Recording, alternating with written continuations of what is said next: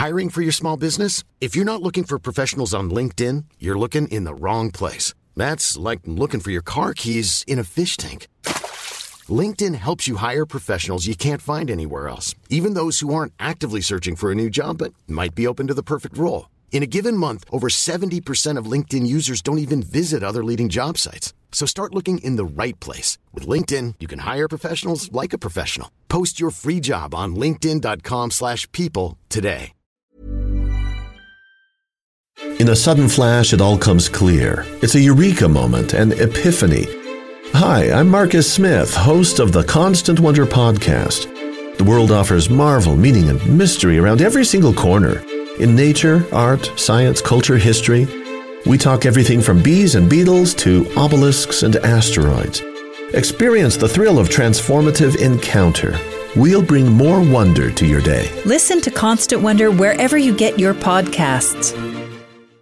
Welcome to History Hack. If you didn't know by now, we are the revolution. That means we're sharp, witty, lots of fun, but it also means that we're essentially the peasants in Les Mis huddled round a table in the corner of the bar with no money. If you enjoy the show, please do support us.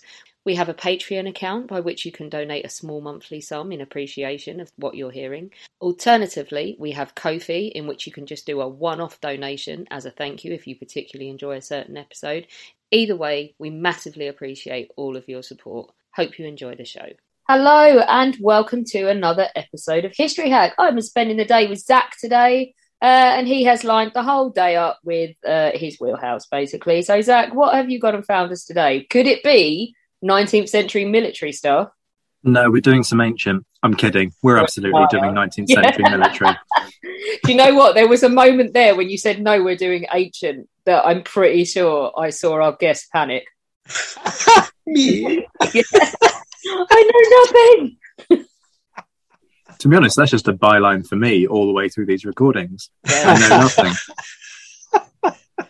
but as you can hear, chuckling in the background, we are joined by Mei Trow. Mei was on a little while back talking about the charge of the Heavy Brigade during the Crimean War. He's a true crime and fiction writer and author, well, true crime and a crime fiction writer. Important distinction there. Um, author of The Pocket Hercules, a biography of William Morris, who led the 17th Lancers in the charge of the Light Brigade. And as we interviewed him last time, uh, he's written on the charge of the Heavy Brigade, Scarlett's 300 in the Crimea. But off the back of the last episode, we decided that we needed a bit more Crimean and Victorian army stuff. So we said to Mei, How do you feel about coming back to talk about the women during the Crimean War? And he very kindly Agreed. So, Mei, welcome back to History Hack. How are you? Thank you, Zach. I'm very well. Good to be here. Yeah, so last time you were here, uh, you enlightened me with the fact that there was a charge of a heavy brigade. I didn't even know there was a heavy brigade uh, until you came on last time. Zach, take it away.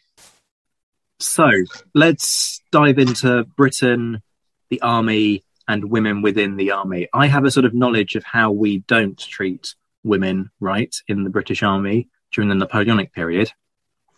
I'm skeptical that things have improved much in the 40 odd years to the Crimean War. I'm hoping that you're going to uh, tell me that I'm wrong and that I should be optimistic. But what are the traditional roles for women in war in Britain during this period? Well, I'm afraid you're, you're right, Zach. Very little had changed in the in the long peace between 1815 and uh, 1854. Um, traditionally, the, the role of women was simply to wave their menfolk bye bye with a handkerchief. Um, and it was still true, of course, in 1914 in the Great War. Women of Britain say go, and the men went, uh, and the women hoped they'd come back. Uh, and that was how it was throughout the whole of the 19th century. Um, we do have the situation uh, where women played less of a role, in fact, then uh, than they did in the 20th century. For example, um, there were no women in munitions factories, it was all done by men. Um, there were no official nurses with the army, uh, that was a, a, male role too. Um, we're talking about misogyny writ large, but it, I don't think it was deliberate. I don't think it was intentional. It was simply the way it was. Uh, and we do have a huge social distinction, of course, uh, among women because of who their husbands were. So traditionally, you have colonels and their ladies, you have officers and their wives, and you have other ranks and their women. And that, that sort of gradation is very much there. Rudyard Kipling, many, many years later, wrote a poem in which he said that uh, the Colonel's lady and Judy O'Grady are sisters under the skin. And I think that's absolutely right. Judy O'Grady, a fictional wife of, of an Irish private soldier, uh, compared with the Colonel's lady, they're all women. They're all facing the, the same horrors of war when they faced war, or they're uh, facing the same horrors of anxiety when their men are away. I mean, at least it's not quite as bad as my great bugbear of the British Army at the end of the Peninsular War, which is so the the armies amassed uh, an unofficial following in terms of battalion wives, people who aren't officially on the strength, and rather than you know do the right thing and transport them back, um, they just go, yeah, thanks, bye, we're going to leave you here, which is why you see a big, big spike in desertion, almost double anything you've seen in the worst moments of the Peninsular War because they just mm. can't be bothered to do the right thing. So it's mm-hmm. slightly better than that. Yes. But not much. Not much. No, no. No, uh, as we shall see, uh, for the women who were left behind, who didn't go out with their men in the Crimea, they were simply abandoned. The government had no responsibility for them and ordered their regiments. They simply had to leave the barracks uh, and make their way as best they could, which effectively meant the streets, the sweat trades, the workhouse, or prostitution. That was it. It's just mind boggling, isn't it? That there's just no duty of care having split the family unit to these women. Absolutely. No, it, it makes it makes no sense at all. And and and you wonder why the, the men themselves put up with that, to be honest. Um, but it's it, it's one of those things. Tradition, I think, is incredibly strong.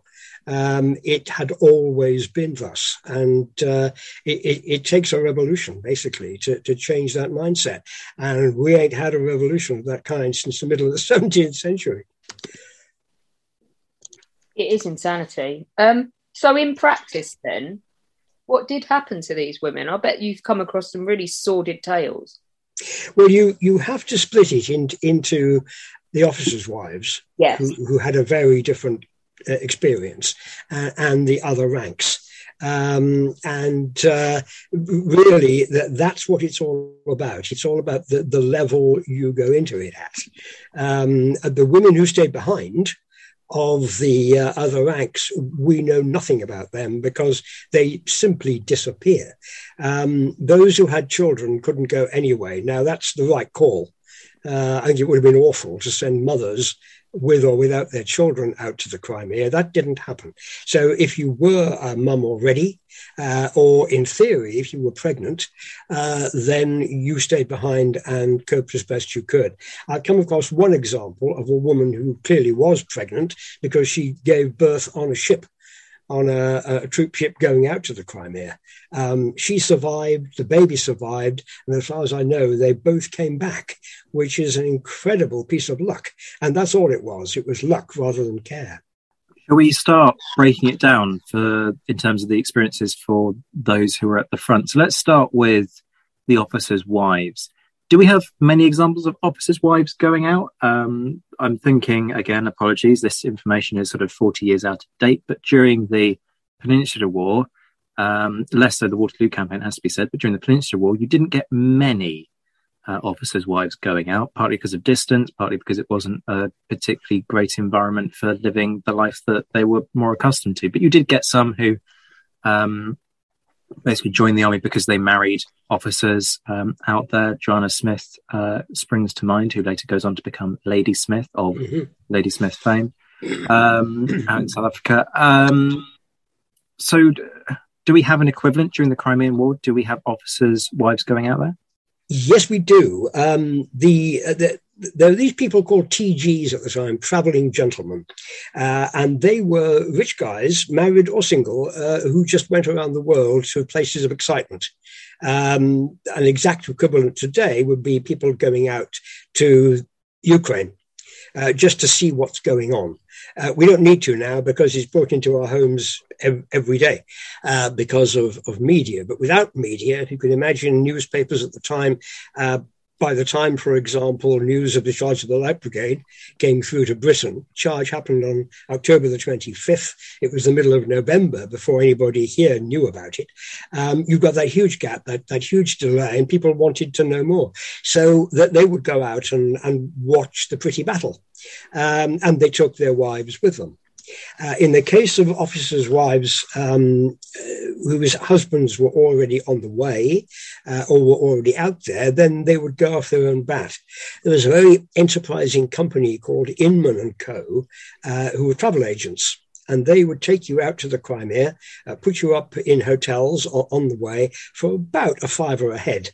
Uh, which is ridiculously cheap today, but it, it wasn't very expensive in the 1850s either.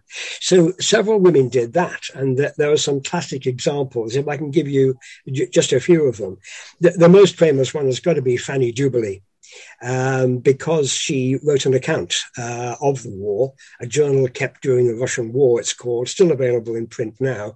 Um, she was the wife of Captain Henry Duberly, paymaster of the 8th Hussars.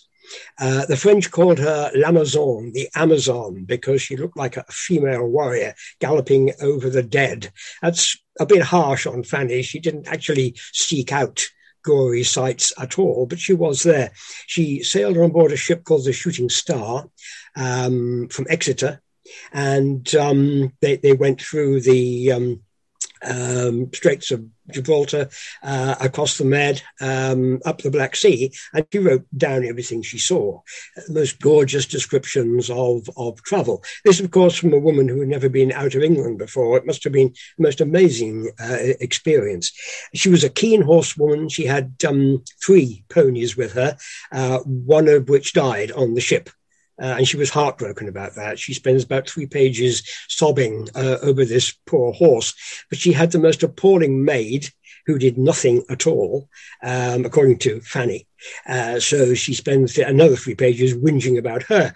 Um, Fanny is is a great read. I, I do recommend her to to readers really because uh, she's a hell of a snob.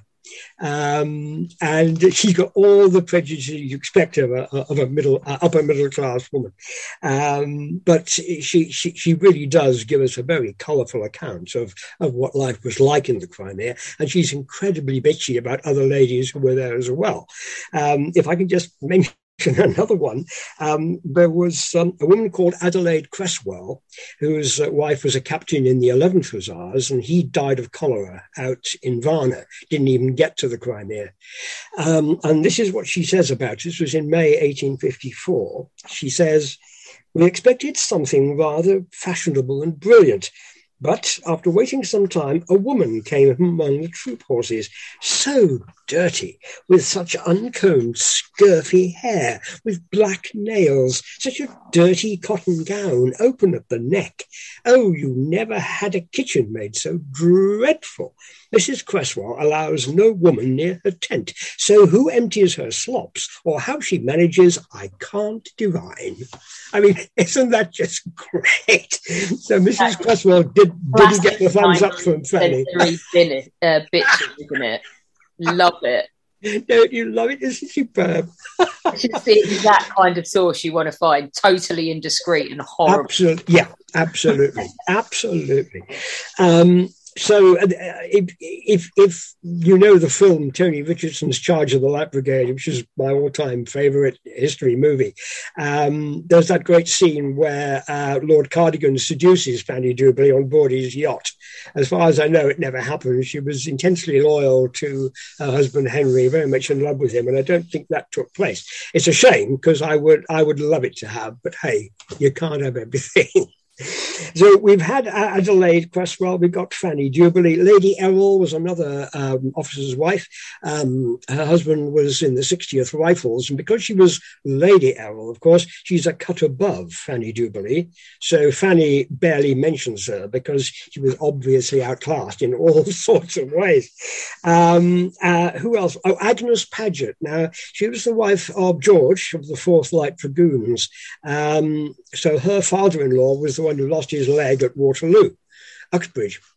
Uh, and um, she was uh, a gorgeous looking girl, apparently, although there were no photographs of her as far as I know. Um, she was described by one officer as the belle of the Crimea. You can imagine how that went down with Fanny, uh, who rather thought that she was the belle of the Crimea, but there you go. We do have one photograph of Fanny sitting on a horse, and uh, she, like all ladies, of course, rode side saddle. Um, I say all ladies because if I can just, en passant, as it were, mention the French, uh, they had the most amazing organization. Uh, they had ladies who were called cantinières or vivandières. Uh, they supplied um, the troops with drink, with food. Um, they did rudimentary nursing on the battlefield. They wore trousers like the men, uh, very flashy uniforms indeed, and they rode astride, just like the, the, the, men did. The British were in awe of them because they were so well organized. Uh, but British ladies, of course, were horrified because to dress like that, even in the seat of war, was not acceptable. So, yeah, they're, they're, they're, they are a colourful bunch, these the, these ladies, but they did have servants, and they, although they had to rough it, uh, sleeping in tents and that kind of thing, where possible, they slept on board ship in Balaclava harbour um, and uh, tried to keep away from uh, the, the, worst horrors of the war, for which I, I can't blame them at all. Absolutely. Um, we can't talk about women in the Crimea without going where we always have to go. Uh, Florence Nightingale, in case any of our listeners don't know, tell us about her role as a nurse during the conflict. In a sudden flash, it all comes clear. It's a eureka moment, an epiphany Hi, I'm Marcus Smith, host of the Constant Wonder podcast. The world offers marvel, meaning, and mystery around every single corner. In nature, art, science, culture, history, we talk everything from bees and beetles to obelisks and asteroids. Experience the thrill of transformative encounter. We'll bring more wonder to your day. Listen to Constant Wonder wherever you get your podcasts. Florence was a, a middle class girl and very un, unusual. She, she was deeply religious, but she also wanted to do her bit on the medical front. Um, you can see how, how appalling uh, nurse training was in this country, in that there were no training establishments for nurses at all uh, in the um, late uh, 1840s, early 1850s. So she trained in Germany, a place called Kaiserswerth. Um, she volunteered for the Crimea and got out there simply because uh, a family friend was Sidney Herbert, who was Secretary for War. So, as a member of the cabinet, he was very much inside, could pull strings, and so out she went. She took 38 uh, ladies with her, uh, all of them trained abroad. Uh, and uh, they got to the hospital base at Scutari, which is not in the Crimea. In fact, it's it was then seven days sailing away from the Crimea. So any books that tell you Florence was in the Crimea are wrong. Uh, she did visit it twice, but only very briefly. Um, Scutari was a hellhole. Um, it had a barracks there which could house 6,000 men, and that was converted into a base hospital. There was a field hospital at Balaclava, a very tiny one, but the base hospital was the big one where Florence worked. She got there early in November 54, just as uh, hundreds, later thousands of wounded were coming in from the Battle of Inkerman. And of course, she then had to cope with all the problems of the winter with uh, frostbite and, and similar conditions. Um, at first, the army doctors refused to have any, anything to do with her. They were very dismissive, um, downright rude. And the implication was, what does me, a woman, know uh, about battlefield wounds? Um, so she very wisely, and I just have this image in my mind of her doing this, basically folded her arms and said, right then, you carry on, and did nothing for the first two months of her being there. And of course, matters got worse. The beds were overflowing. People were lying on the floor in their own vomit and, and excrement. Uh, and eventually, they literally had to beg Florence and her nurses to do something. Then she stepped in and did. There was a dead horse blocking the um, water supply in the hospital, which she discovered and had it removed. So at least there was clean water, and she got bandages and money in vast quantities sent out uh, from well wishers at home. I must stress that this money did not come from the government, it came from charities who were horrified at the conditions the men were facing and also conditions that the women were, were facing. But all that was private enterprise. It, it, it wasn't uh, a national response at all. We also had to talk about Mary Seacole, right? Because, yeah. you know, this is Mary Seacole's the person who ends up sort of being pushed to one side and sort of seems to exist within, or traditionally has existed within Florence Nightingale's shadow. So talk us through her and what she was doing. Millions of people have lost weight with personalized plans from Noom, like Evan, who can't stand salads and still lost 50 pounds. Salads, generally, for most people, are the easy button, right? For me, that wasn't an option. I never really was a salad guy. That's just not who I am. But Noom worked for me. Get your personalized plan today at Noom.com. Real Noom user compensated to provide their story. In four weeks, the typical Noom user can expect to lose one to two pounds per week. Individual results may vary. When you're ready to pop the question, the last thing you want to do is second guess the ring. At Bluenile.com, you can design a one of a kind ring with the ease and convenience of shopping online. Choose your diamond and setting. When you find the one, you'll get it delivered right to your door. Go to Bluenile.com and use promo code LISTEN to get $50 off your purchase of $500 or more. That's code LISTEN at Bluenile.com for $50 off your purchase. Bluenile.com code LISTEN. Mary Seacole is a fascinating character, and it's a shame we don't know more about her. She does feature quite rightly, or has featured in a number of Black History Month uh, articles, which is right and proper, but that shouldn't be the case. Uh, we should know about her anyway. Um, she's not included in, in various general dictionaries of biography, um, even one I came across written in the 1950s, by which time you would have thought uh, that would have happened. Um, the problem was sheer racism. Um, Mary's father was a Scottish officer, uh, but her mother was a, a freeborn black Jamaican woman. Um, and if you look at portraits of, of Mary, she does look extremely Jamaican. Um, she qualified as a nurse, although not very well qualified, and certainly nowhere near the level of Florence. She applied to Florence to join her nurses. Florence turned her down. Uh, she said because she didn't think she was sufficiently well qualified. I think it more likely because she was black. Uh, and Florence didn't think that would work in a white army of the 1850s. Um, I may be being unkind to Florence there, but this is the, the image that I, I, I get. Not to be deterred, um, Mary um, took a slightly different tack. She actually had business cards printed, if I can quote what they said. She had these circulated before she left England. Mrs. Mary Seacole, late of Kingston, Jamaica, respectfully announces to her former kind friends and to the officers of the Army and Navy generally that she has taken her passage in the screw steamer Hollander, intending on her arrival at Balaclava to establish a mess table and comfortable quarters for sick and convalescent officers. So, talk about organized, absolutely magic. She went out there, she had a hotel built the British Hotel with the Union Jack flying outside, uh, and people turned up, and they did have the most comfortable time. And she used her nursing skills to uh, patch up uh, anybody who was ill, anybody who was wounded. Um, I have to make you all aware that we're talking about some snobbery here as well. Notice she's talking about officers not other ranks.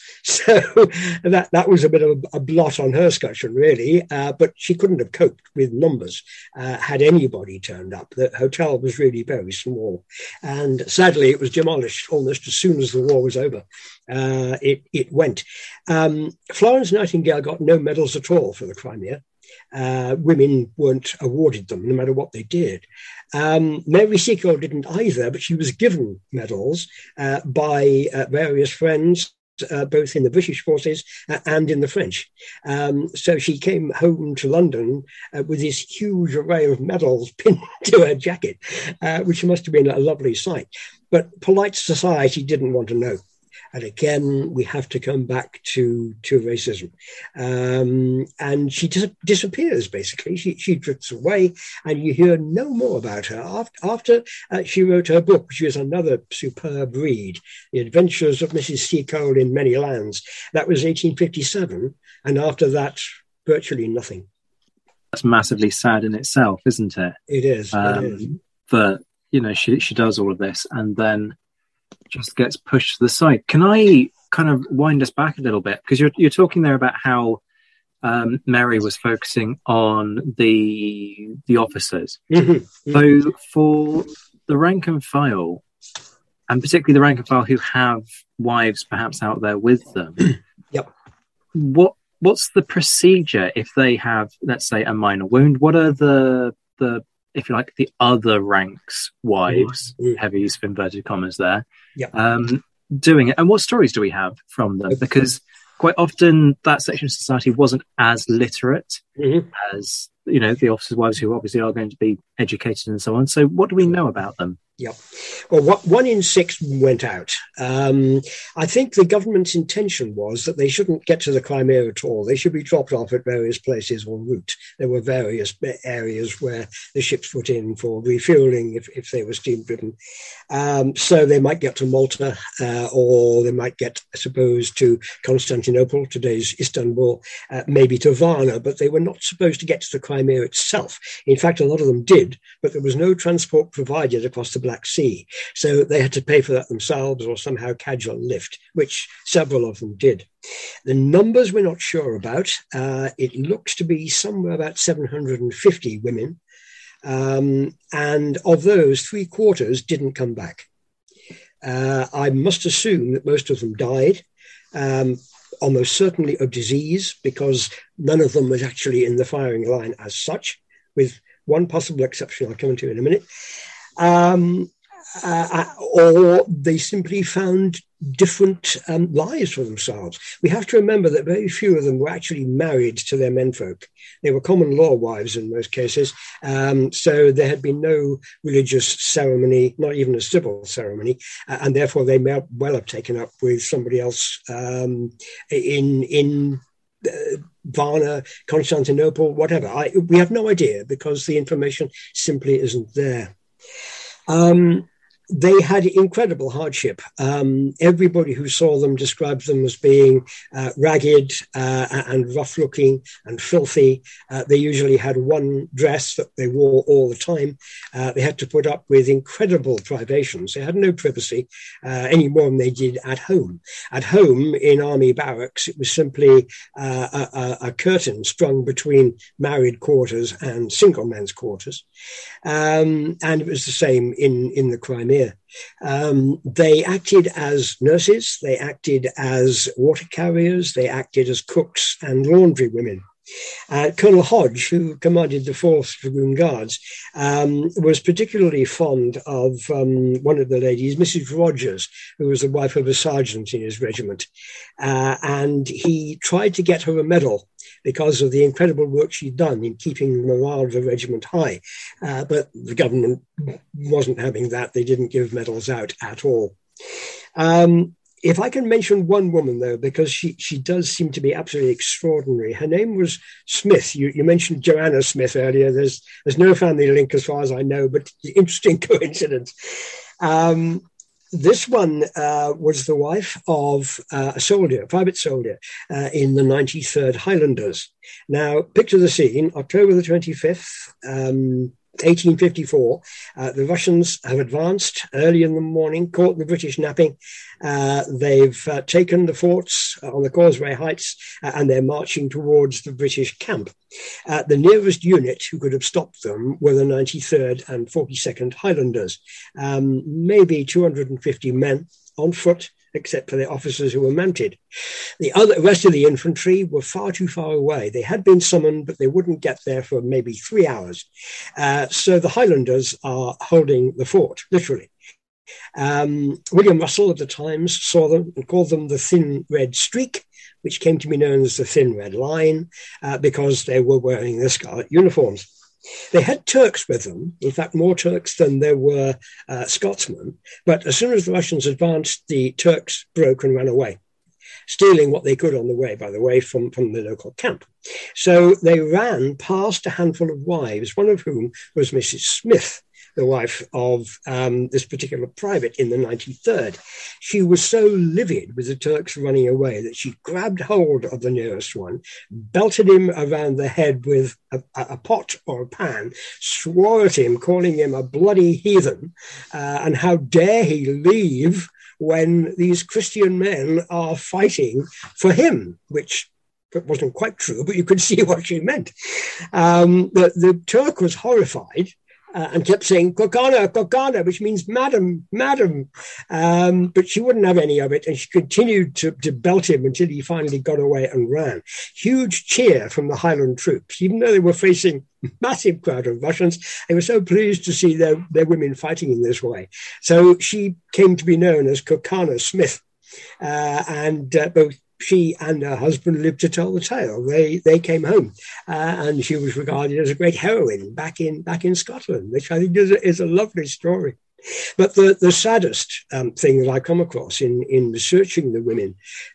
It's long gone now because simply time has passed. But there was uh, a wooden grave marker somewhere in the Crimea, which had been chiseled presumably by a husband who was barely literate. And it simply says, woman, English. Now, isn't that just heartbreaking? Don't even know her name, just that she was female uh, and her nationality. And I think that's incredibly sad. It is awful. And you just think like people like Mary Seacole and these women just marginalized out of history at the time. And now we can never get them back. No. Absolutely. There, there is, and I'm sure you both know it, uh, at least there was in the National Army Museum in Chelsea, a life size statue of uh, a, a, woman in the front line. It's, it's from the Crimean period, I think, Zach, I could be wrong, but she is, she's got her wounded husband over her shoulder uh, and she's got a child with her. She's holding the kid's hand. She's got the bloke over her shoulder and a water canteen and a blanket, and she's trudging forward. And I think that image is just terrific. It, it sums up um, female heroism at its best. I don't think you'll ever be able to improve on that. We forget the staggering hardiness of the, these women and what they endured without complaining as well. Um, and it's no exaggeration to say that had it not been for these women in various forms of across the the, the 18th and particularly the 19th century, um, the the army would have struggled to keep itself together. I'm not just talking from a morale aspect. I'm talking about practical day to day stuff. And I can think of a number of examples of women doing exactly that sort of thing during the Peninsular War 40 years earlier where you know the army's in retreat, they haven't got food, the husband is on the cusp of collapsing, and these women are just sort of going, okay, I've got a child in one hand, but you can't walk anymore. I'm going to flame flaming well carry you, yeah. and it, you know, and the accounts sort of turn around and say this woman saved this guy's life, and they had huge, they were hugely uh, respected within their regiments for that willingness to mm-hmm. just endure those privations and shut up about it and just get on with it. It's yeah, incredible. Absolutely. And it's a tragedy that they just get completely shoved to the side and forgotten about. Yes, you're, you're absolutely right. Uh, the respect within the regiments, but above that, nothing. From, exactly. from the government of the day, barely a mention at all. It, it's, it's appalling.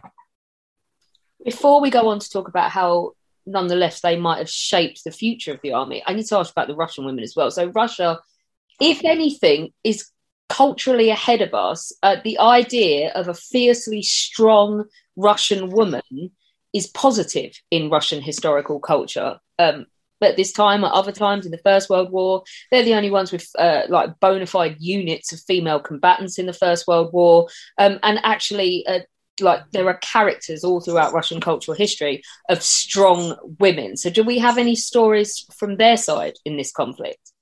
I haven't come across any. Zach will know more about this for point of view of 1812, perhaps, and, and, and the uh, French invasion there. And you're absolutely right about the female battalions in, in the First World War.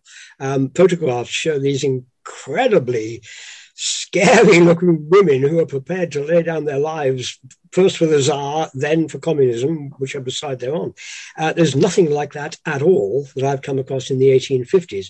Just like the traveling gentlemen, uh, ladies and gentlemen came out from Moscow, they came out from St. Petersburg, uh, coming down to the Crimea, which you must remember was already uh, a tourist resort for them. It was, it was holiday place. There's a royal palace at Livadia. Absolutely, that that's exactly right. Um, so they they came down to, uh, to, to to watch to watch the the goings on. But after the Alma, the infantry battle uh, in September, uh, they realised it was actually a pretty grim bloodbath, and they all went home. And as far as I know, they they didn't come back. Undoubtedly, the women who were stuck in Sebastopol, which was under siege, of course, and we've seen far too much of that, have we not, over the last uh, uh, few weeks. Um, they were going through hell because they were being bombarded uh, by the British uh, and the French, uh, and it must have been appalling for them. But no accounts I've come across have survived. The, the only um, thing I have come across, and it's always struck me, was purely from the male point of view, one of the junior artillery officers um, in Sebastopol was Leo Tolstoy, who, of course, went on to become possibly Russia's greatest author War and Peace and so on. And um, uh, he spoke to uh, British prisoners. Um, and uh, he realized that they were streets ahead uh, of his own troops in terms of morale. They knew why they were there. They knew what they were fighting for. They believed in what they were fighting for, intensely proud of their regiments and their country. Um, and by comparison, Tolstoy says his own soldiers were awful. They, they were conscripts, they were serfs, peasants. They literally were slaves. Um, they had nothing like the, the status and the morale uh, of the troop that, that he was fighting. And I can only conclude that the same would probably have been true of the women, but that's only a guess. I don't know. Do we have, because occasionally you get these sort of stories of, individual women who basically disguise themselves as men, um, oh. inverted commas, disguised themselves, because I'm not being funny, but there are yes. certain aspects of a woman's life that are very difficult to disguise, mm. um, that go out on campaign, and supposedly everybody's clueless yeah. that um, these soldiers are, are women. Um, up until the moment they're wounded, and then suddenly, oh, shock! We didn't realize until we had to dress the wound in her chest that she was a woman, um, and, and all of this kind of stuff. Do we have any stories of women disguising their identity and going out to fight? Uh, obviously within regiments sort of having signed up back along and, and just it all being quietly ignored until it becomes impossible to ignore the fact that you are treating a woman and not a man. Sure, I, I, haven't come across any in the in, in the Crimea. No, um, the examples I know of are, are, all late 18th century, and I'm sure you you know them uh, uh, as well as I do. Uh, and it it does seem bizarre. I think it it's one of those uh, areas that people don't really like to research very much and like to write about with it the sensitivities that are involved these days um, in that people are so easily offended and upset. But it, it is a fascinating psychological thing isn't it i mean why on earth as a, as a woman, would you want to go out and take your chances with the men? I, I, I can't, I don't understand the mindset of anybody who does that. Uh, but maybe that's just me. I don't know. Uh, but I, I certainly haven't come across any examples of it in the 1850s, no. Yeah, I've never bought this idea that they didn't know. I've, I've in never the First World War, they know. They're just like they're turning a blind eye, or they're just like, oh, you're my little sisters now, so I'm going to look after you. And it's, it's like, oh no, boobs! What a surprise! yeah, quite. Mind boggles. In the First World War, uh, the Russian women doing it, they they had a, a sort of uh, a, an enabler male enabler who knew full well that he was putting a woman in the army and talking her into a regiment and stuff. And yeah, sure. yeah I shaved my head and no one could tell I was yeah. female. Mm. Yeah, that's right. And and in World War II, um, they were a positive asset because, and I hate to say this, my wife constantly says it's true. I think she's right. Women are better shots than men, by and large. So you will find a surprising number of snipers uh, in the Red Army uh, in World War II. Um, and the Germans had a whole unit of um, uh, pilots, fighter plane pilots in the Luftwaffe. So uh, just occasionally you, you find that they're given their head and they always perform well. Always, but Britain is far too hidebound for that. You will never get anything of that kind at all until very, very recently. See, Alex has gone and tried some uh, World War One era weaponry, and having looked at her score sheet, um, it's a hell of a lot better than anything I'd expect I'd produce. Um, so I'm, I'd be worried if I was facing off against Alex in a war zone. Do you know what? Ironically, though, I couldn't fire the German one for shit because the recoil was horrible. Uh, the Enfield, and like I'm nine out of ten on the first shot. I was very like, good. my shoulder, knew, my shoulder knew it was a British rifle. Yeah, fair enough. but I, I, I bow to you, Alex. That, that's wonderful. Yeah, couldn't hit a barn door with anything else but the the thing we've also got to think about as we start to sadly wrap this one up, it's been another brilliant one, is kind of legacy. Does anything change? I mean, I was going to ask you how much changes off the back of their work. Um, I suppose this depends on who we're talking about in terms of they, because we all know about the Florence Nightingale legacy. But in terms of army attitudes, particularly towards women within the army as a whole, do we see much changing? Or is this just, you know, the, the 19th century continues on in the 19th century's way? Because you've got to bear in mind that it's not until the early 20th century that we start to see any progress on things like women's right to vote. So, you know, deeply patriarchal society continues for a good 50 odd years. That's exactly right, and it's it's a depressing answer, uh, Zach. But I think yeah, the answer is none, um, because I think in part Florence Nightingale and Mary Seacole were seen as mavericks they didn't fit the norm. They they weren't the pattern. It's not what it's not what the fair sex is supposed to do. And in in that Victorian phrase, the fair sex, you you've got all all the all the bigotry, uh, the, the misogyny. It, it, has to be. You go back to an earlier century, and, and you read people like um, John Milton, who everybody hails as such a great guy. Actually, he was horrible. He was a real misogynist. He detested women, thought they had no place uh, in society at all, apart from the, the obvious. Now, things were better by the 19th century. And I, I think I remember reading somewhere that by 1881, women were allowed to vote in local council elections. Uh, but that was a far cry from the vote um, actual suffrage in, in a national election situation, which, as we all know, didn't happen until 1918. And only then because of, of the work they had done in the war. Um, so I, I don't think that it was successful at all. Uh, I think other things crowded in. Um, I think tra- traditions are so deeply rooted in British society that um, it, it, wasn't likely that we were going to be dragged kicking and screaming. Interestingly, of course, in Russia, there were changes. Um, because the army was so abysmal, the, the Tsar abolished serfdom. In 1861, slavery was ended as a direct result uh, of the, the appalling mess the Russians had made uh, in the Crimean War. So that was a positive good for Russia. Um, even though they lost the war, we won it, and yet and I think that's probably the answer. We won it, so why change? It's the same earlier, isn't it? Why reform an army? Wellington said, when it's the one that beat Napoleon, you know? exactly. And there are a whole myriad of problems that come off the back of that, which mm-hmm. is a rant that we'll save for another day.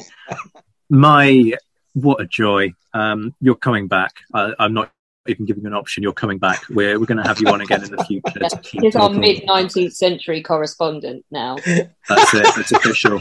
You have a title. Thank you, guys. But, but listen, can, can, I make a plea, Zach? Can you make sure that Alex hasn't got a Lee Enfield anywhere near her when I come back? Okay.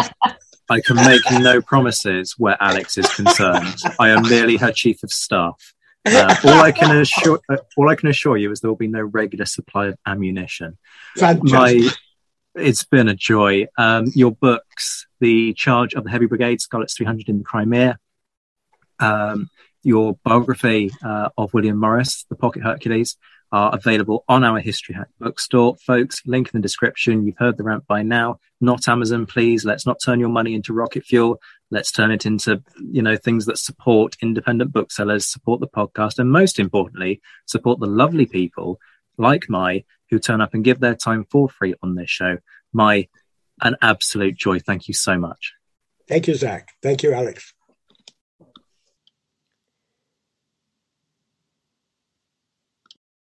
When our guests join us to talk about their work and their new book, the 45 minutes or so they spend with us is just a taster of all their efforts. So, to this end, we have launched our very own bookshop on bookshop.org, where you can find our guests' latest and greatest books. You can support them and you can support History Hack too. 10% of every sale via our bookshop supports the podcast and allows us to keep at it and bring you more amazing guests. You can find our bookshop at bookshop.org forward slash shop forward slash history hack, or just search on bookshop.org for us under the shops bit. Thank you for your continued support, and here's to your next great book. Planning for your next trip? Elevate your travel style with Quince. Quince has all the jet setting essentials you'll want for your next getaway, like European linen, premium luggage options, buttery soft Italian leather bags, and so much more and is all priced at 50 to 80% less than similar brands. Plus, Quince only works with factories that use safe and ethical manufacturing practices. Pack your bags with high-quality essentials you'll be wearing for vacations to come with Quince. Go to quince.com slash pack for free shipping and 365-day returns.